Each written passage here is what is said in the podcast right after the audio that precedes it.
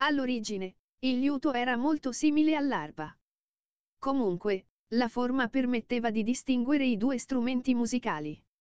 Spesso consisteva in poche corde tese su un manico che reggeva una cassa armonica. È stato ipotizzato che le corde, mentre vibravano, producevano toni melodiosi non dissimili dall'odierna chitarra classica. Le corde erano fatte di fibre vegetali o intestini di animali ritorti.